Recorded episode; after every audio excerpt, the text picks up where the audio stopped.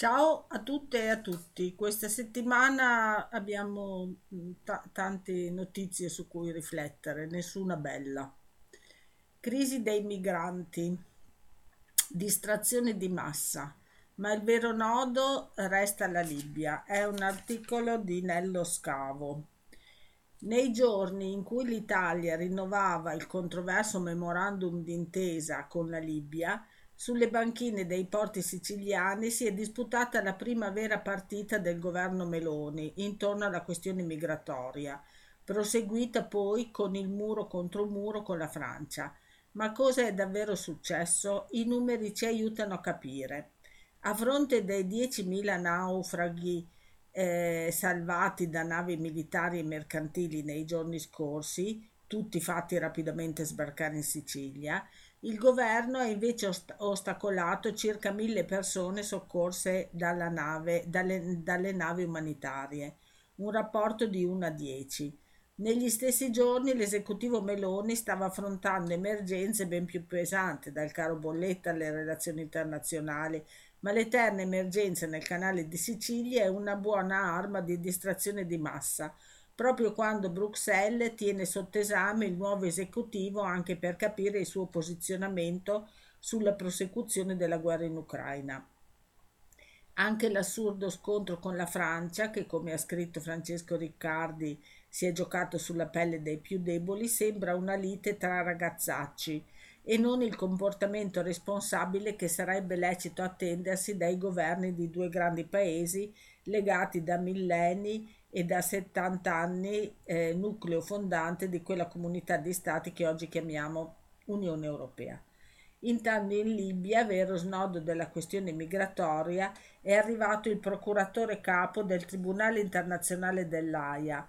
Per l'Italia non è una buona notizia perché con 23 report la giustizia internazionale ha denunciato in questi anni le violazioni dei diritti umani nei campi di prigionia statali libici, legittimati e finanziati principalmente dall'accordo con Roma, e il ruolo dei capi milizia che indossano una divisa da guardiacoste, ma intanto trafficano in esseri umani, petrolio, armi e droga.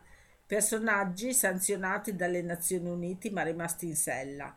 I grandi assenti dal dibattito sono proprio costoro, Meglio parlare del carico residuale, quei migranti vittime dell'industria della tortura in Libia, e del cinismo della politica sulla sponda europea del Mediterraneo. Adesso passiamo alla Turchia. Come sapete c'è stato eh, quell'attentato eh, che ehm, eh, Erdogan nel giro di, di qualche ora ha, ha scritto al PKK, YPG, YPG, eh, PYD, qualsiasi roba kurda, eh, in realtà insomma lascia molto molto mm, spazio a delle altre possibilità. Alberto Negri scrive Il libro nero della Turchia e del Medio Oriente. L'attentato di domenica nel cuore di Istanbul riapre il libro nero della Turchia e del Medio Oriente L'ultima ondata di attentati 2015-2017 era stata soprattutto di marca jihadista e questa attribuzione delle autorità ai curdi del PKK, che indicano addirittura il centro dell'operazione a Kobane, città siriana martire che nel 2014 ha resistito eroicamente al califfato, lascia molti dubbi, sia per la dinamica assai sospetta dell'arresto della presunta responsabile, verrebbe da Afrin che è però zona saldamente controllata dai turchi come ha ricordato Murat Cinar che è un giornalista eh, turco che scrive in Italia. Eh, sia per la smentita del PKK che solitamente colpisce i militari e non i civili. Siamo nel pieno del malessere turco come scrive nel suo saggio lo, stu- lo studioso eh, turco Cengiz Akhtal nelle contraddizioni di un paese sempre belligeranti, al, belligeranti all'esterno e all'interno, classificato dall'indice della pace globale al 149 posto su 163 paesi. Che cos'è il libro nero della Turchia e del Medio Oriente? È una costante nella storia di decenni di attentati assassini condotti in un intreccio torbido tra terrorismo, guerriglie e servizi segreti, a partire dagli anni 70-80, quando dopo il golpe del 1980 del generale Vren, gli attentati erano una minaccia alla vita dei turchi, ma anche uno strumento per seminare paura e repressione.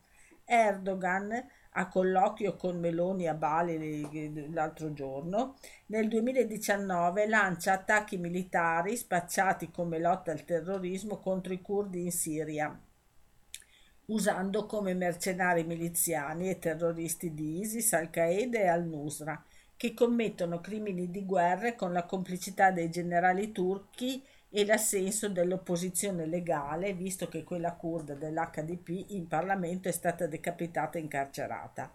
In prigione qui ci sono 300.000 persone, al secondo posto in Europa dopo la Russia, di, qua, di cui quasi la metà per motivi politici e reati di opinioni.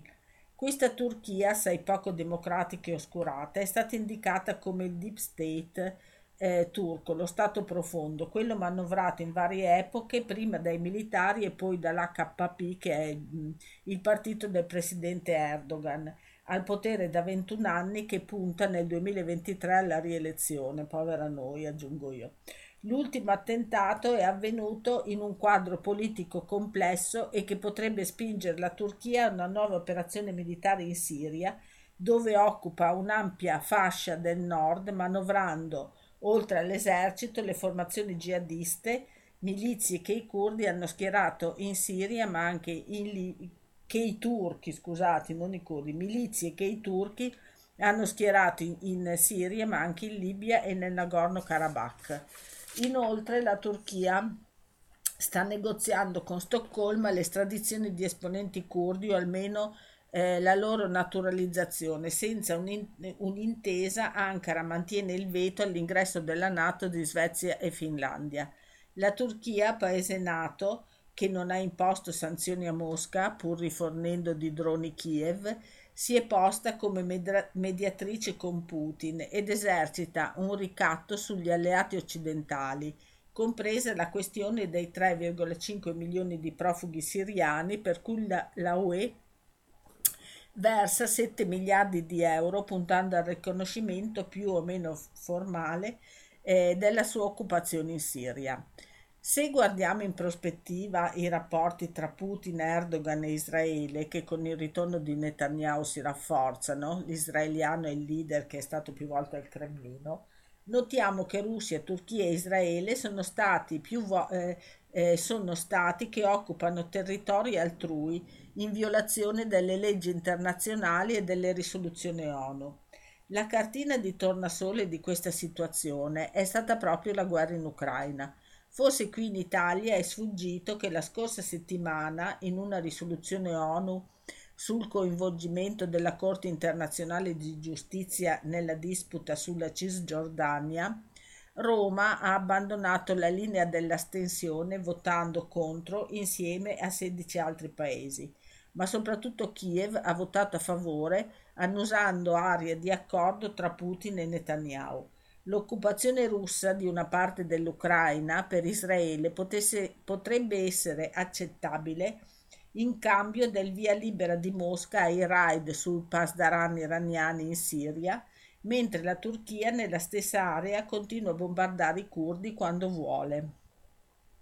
Il governo ucraino era fino a qualche mese fa incredibilmente filo-israeliano. Uno dei primi atti di Zelensky fu ritirarsi dal commiss- dalla Commissione ONU sui diritti dei palestinesi e nelle interviste rilasciate durante i bombardamenti su Gaza nel 2021 Zelensky ha affermato che l'unica tragedia nella striscia era quella vissuta dagli israeliani Ora invece Ucraina e Israele sono ai ferri corti perché è evidente che Tel Aviv punta su quel doppio standard internazionale che ha segnato tragicamente la sorte dei palestinesi, dei curdi e appunto dei territori occupati.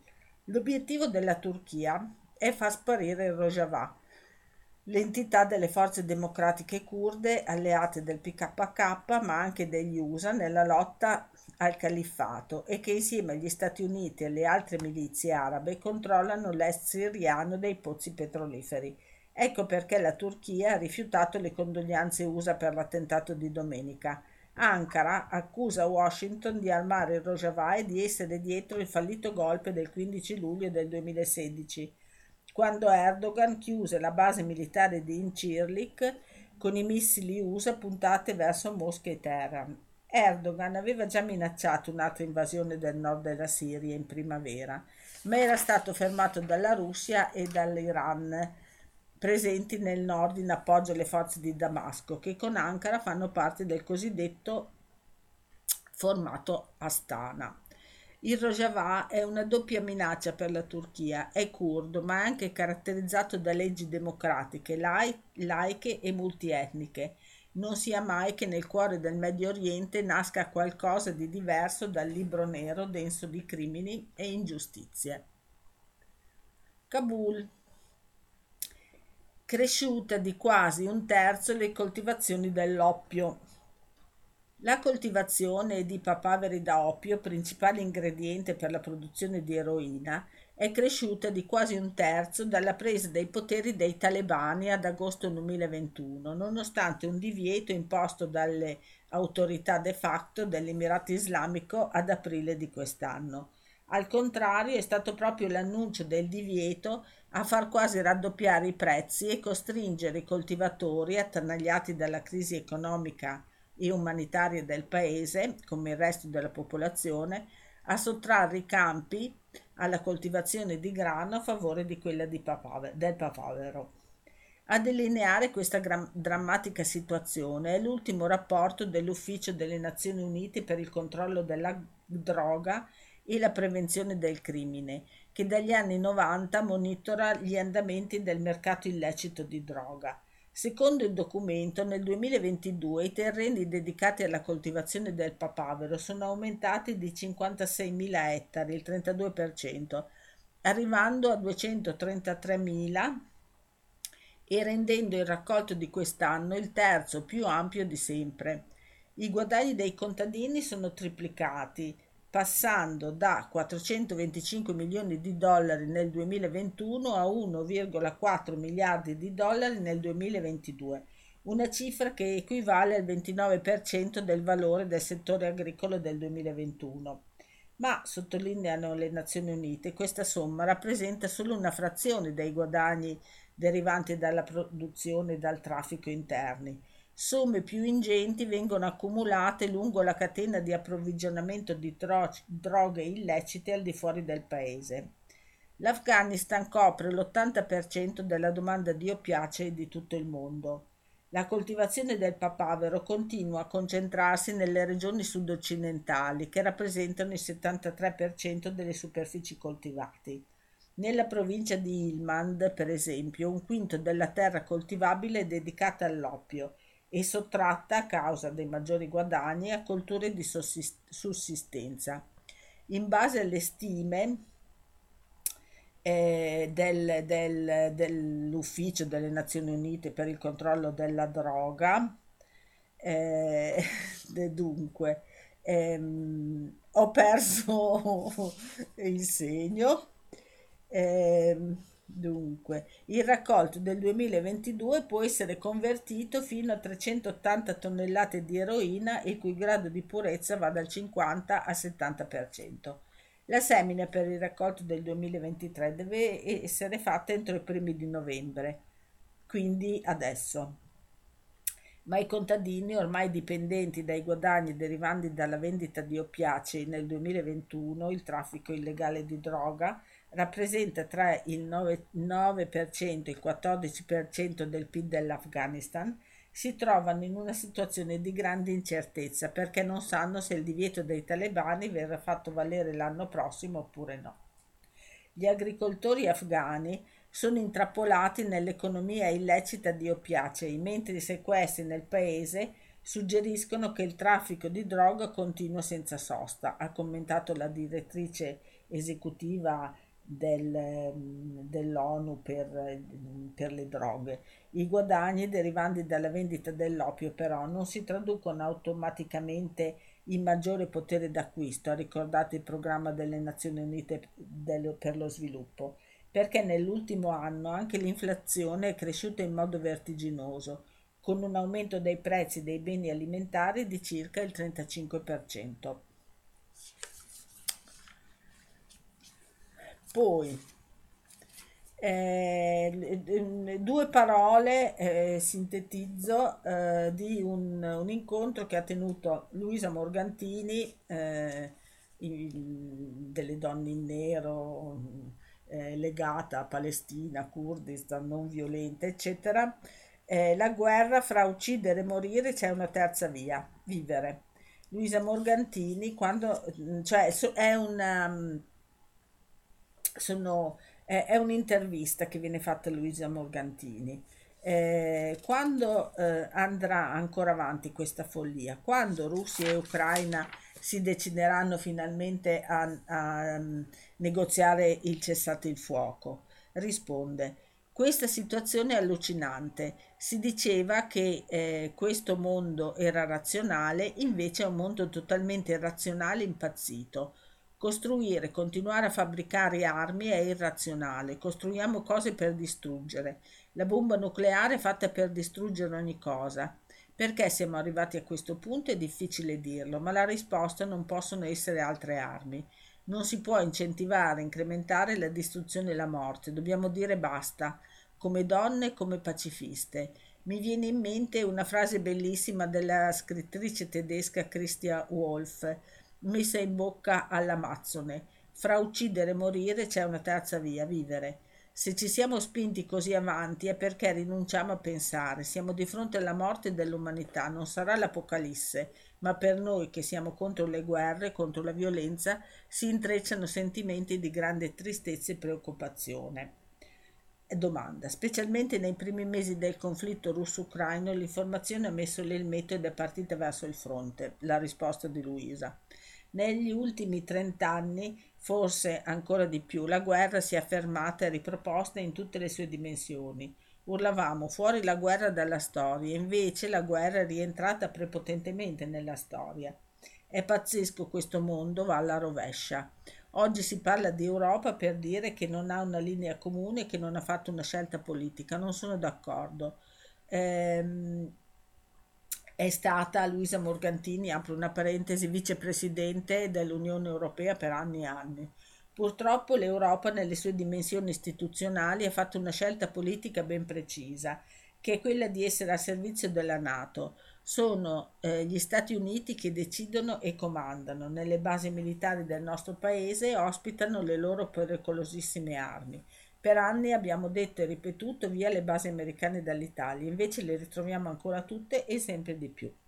Dall'Europa ci si deve aspettare molto di più, l'Europa non è riuscita, risponde, eh, ad avere una voce autonoma, questa è la realtà. Le istituzioni non sono state capaci di avere una propria autonomia, lo scollamento con il popolo è evidente. Dico di più, l'Europa non ha neppure cercato di prendere una strada diversa, al contrario è diventata sempre più guerrafondaia nelle parole dei suoi governi, a partire da quello italiano, guerrafondaia come la Presidente della Commissione europea.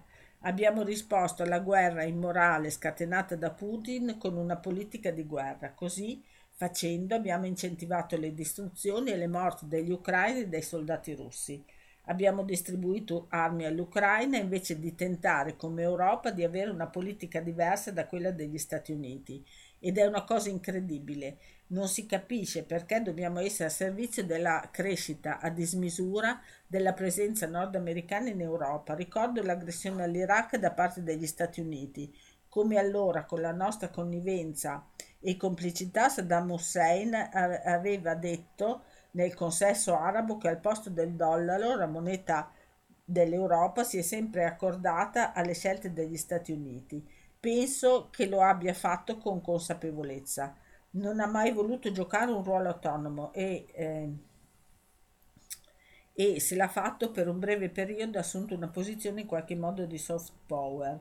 Ma di fatto abbiamo sempre aderito a queste scelte di guerra, l'Iraq, la Libia, la Jugoslavia, e, eppure avevamo un governo con Massimo D'Alema ministro degli esteri. Credo che in quel preciso momento, se invece di fare una dichiarazione di alleanza occidentale con la Nato, avessimo avuto la forza e il coraggio di dire no, noi la guerra non la facciamo, ripudiamo la guerra come dice la nostra Costituzione, sarebbe cambiato il mondo.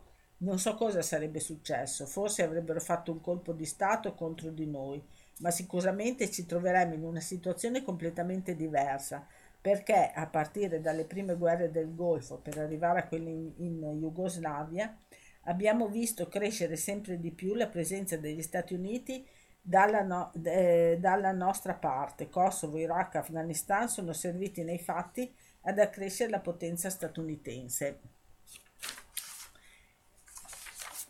Adesso andiamo, eh, vabbè, insomma, adesso leggiamo eh, un'inchiesta sui difensori dell'ambiente, un decennio di sangue per i difensori dell'ambiente. Eh, da pagine esteri, eh, quel mm, blog, insomma, quelle notizie curate da Michele Giorgio. Una vita soppressa ogni due giorni, tre a settimana, più di 150 ogni anno. Le cifre fornite dal rapporto del, dell'ONG Global Witness parlano di un'enorme infinita strage. Dal 2012 al 2021 l'organizzazione riporta la morte in tutto il pianeta di ben 1733 attivisti assassinati a causa del loro impegno nella difesa dei loro territori e delle loro comunità. I dati sugli omicidi, avverte la stessa organizzazione non governativa, rappresentano solo la punta dell'iceberg e sono sicuramente sottostimati. Molti casi non vengono denunciati perché si verificano in territori dove esistono conflitti armati o restrizioni alle libertà di stampa o a causa della complicità con le aggressioni da parte delle autorità locali quando non dei governi centrali. Questi numeri, scrive Vandana Shiva nell'introduzione del rapporto presentato alla fine di settembre, non diventano reali finché non si sentono alcuni dei nomi di coloro che sono morti. Marcelo Chavez Ferreira, Sidney Floriano De Silva, eccetera, eccetera. Ognuno di loro è stato considerato sacrificabile per motivi di lucro.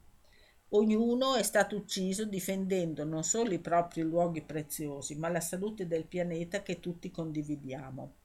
Le vittime sono giornalisti, sindacalisti, attivisti sociali o ambientali, esponenti politici, membri delle comunità indigene, contadini, guardiaparchi, tutti uccisi dai sicari di imprese, spesso multinazionali, voraci e senza scrupoli, oppure da coloni che per sopravvivere distruggono foreste, montagne, montagne, fiumi e laghi e tolgono di mezzo chi li difende, oppure ancora da contrabbandieri, membri di bande paramilitari o narcos. Spesso poi gli assassini sono agenti di polizia, militari o comunque emissari dei governi locali o nazionali. Le vittime del 2021 per paese. Il 2021 uno degli anni peggiori.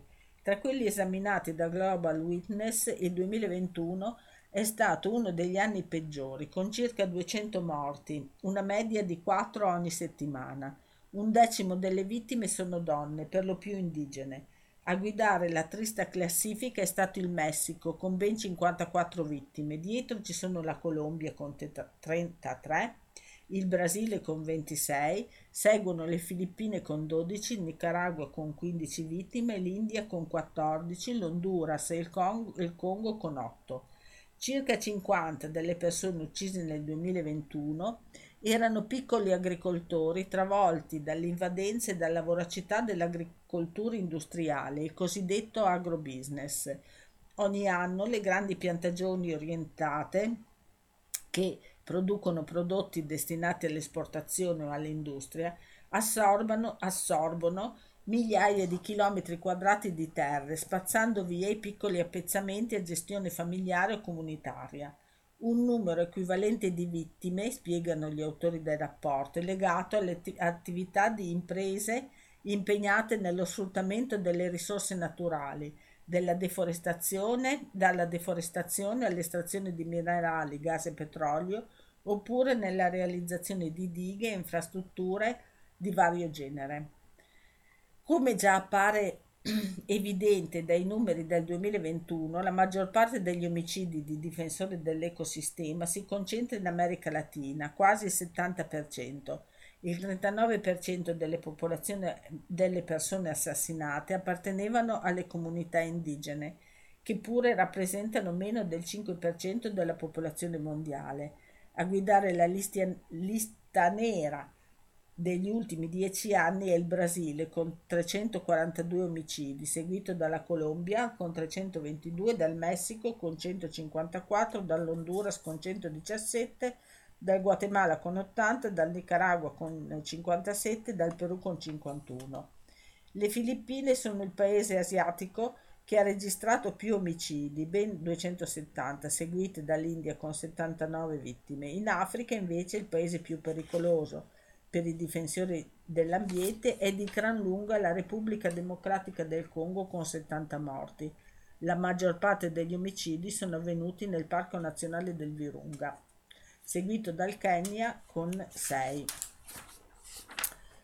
Eh, poi andiamo ehm, eh, in Colombia, la diga eh, di Hidroitango. Come sapete abbiamo firmato una petizione in favore della popolazione, della popolazione locale, è stata eh, inviata, eh, è stata pubblicata su Twitter nel eh, sito di Movimentos Rios Vivos e, e niente eh, il colosso energetico colombiano Hidroitango riparte tra paura, violenze e sfollamenti forzati. La più grande centrale idroelettrica del paese, a cui partecipano le società spagnole MAPFRE, Ferrovial, Banco Santander e BBVA, dovrebbe entrare in funzione a novembre.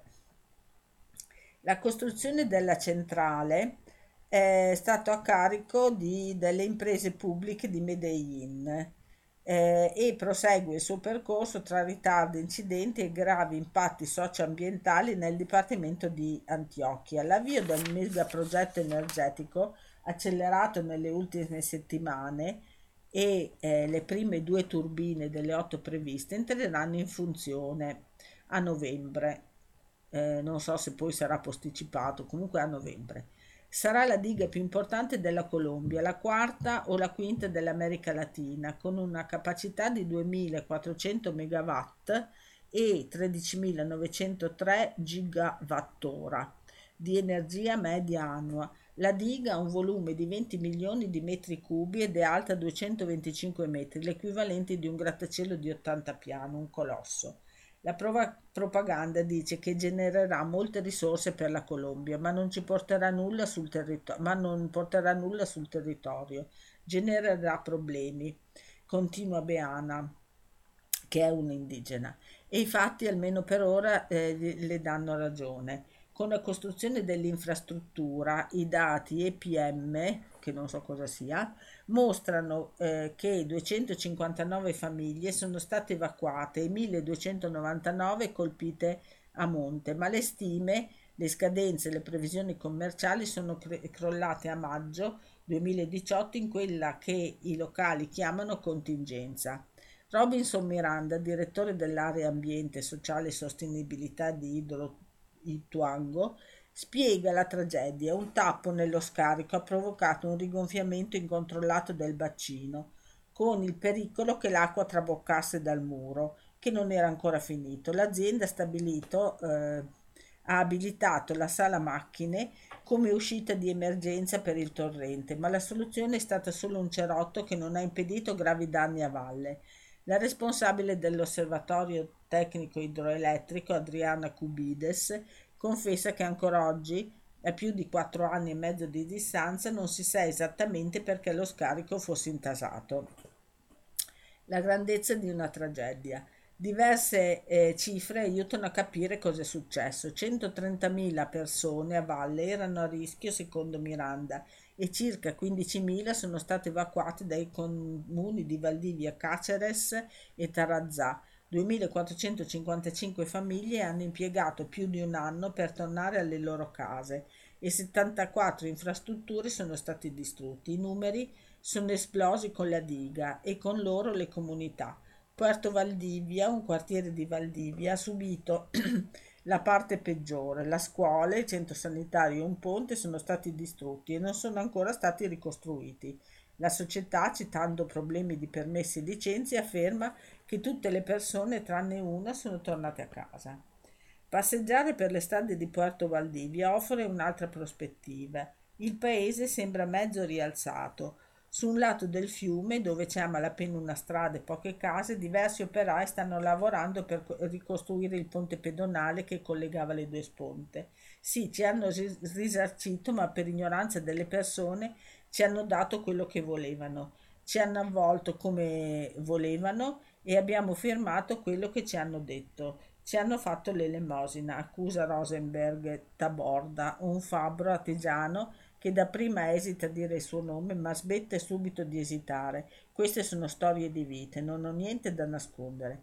Quando è successo quello che è successo, la contingenza, e eh, si è stupiti della terminologia scelta, contingenza, detta di qualcosa che può o non può accadere.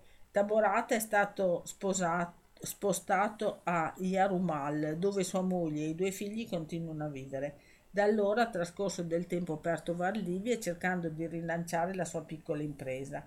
Sto ricominciando da zero senza la mia famiglia, aggiunge mentre carica alcune strutture metalliche sul tetto dell'auto. Sull'altra sponda le case della famiglia Barrera sono inagibili, in piedi sì, ma inab- inabitabile in collina e i diversi nuclei familiari vivono in affitto. Il dolore di Nidia Barrera è molto forte, ricorda come dovette portare tra le braccia la madre novantenne e come perse gran, per- gran parte dei suoi averi. Hanno promesso molto e non hanno dato nulla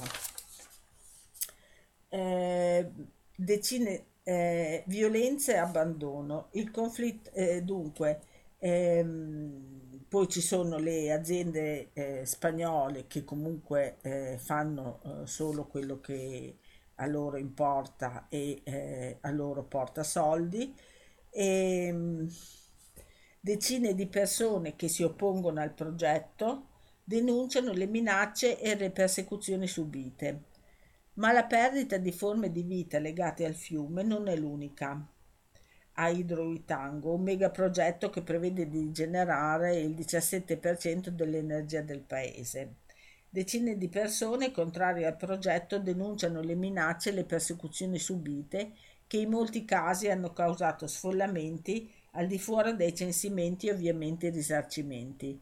Una violenza contorta che non si piega senza la presenza di, che non si spiega senza la presenza di gruppi armati legali e illegali che operano nell'area. I casi delle LN, i dissidenti delle FARC, oltre ai gruppi paramilitari come le AGC che noi conosciamo bene, Autodefensa Sgaitanista de Colombia, note anche come Clan del Golfo, e bande delle città come Mesa e i Pacelli e non sono gli unici perché immergersi nel paese dove il vino rosso sa di caffè è fare un master accelerato in un contesto di violenza plurale di cui eh, fa parte il Druitango.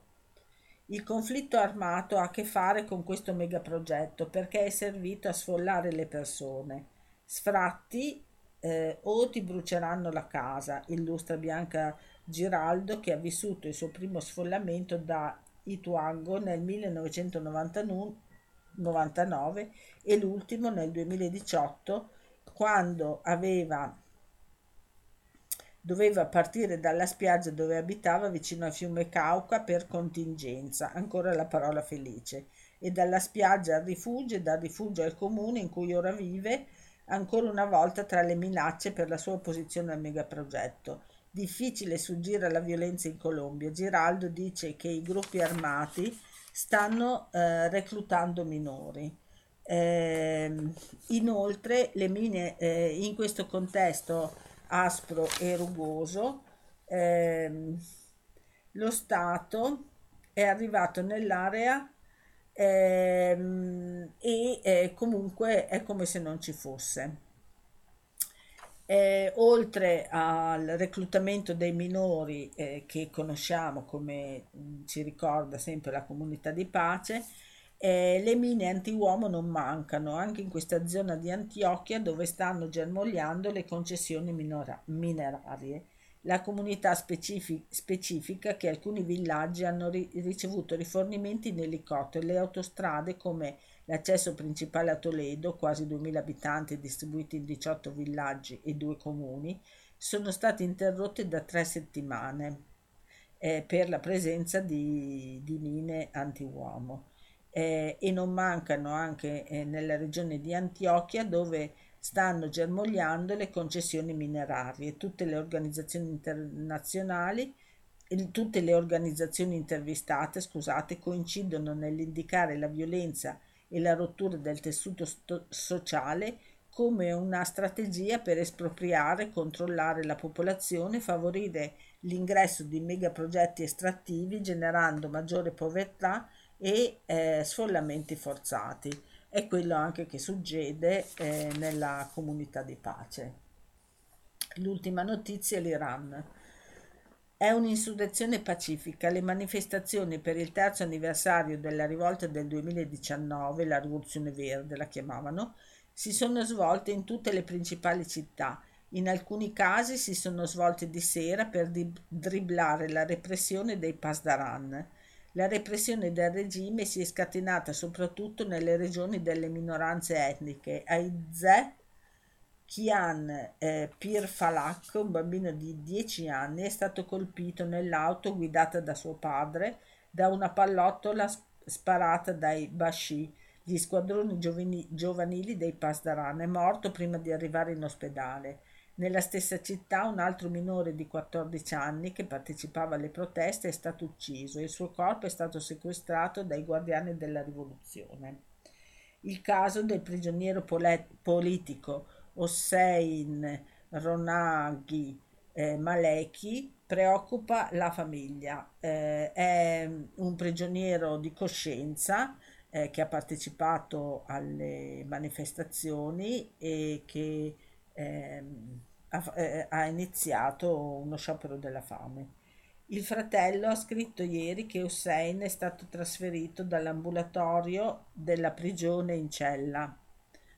Le sue condizioni sono gravi i medici hanno detto che non sopravviverà per più di 5 o 6 giorni e che dovrebbe essere eh, ricoverato immediatamente in ospedale, ma le autorità non autorizzano.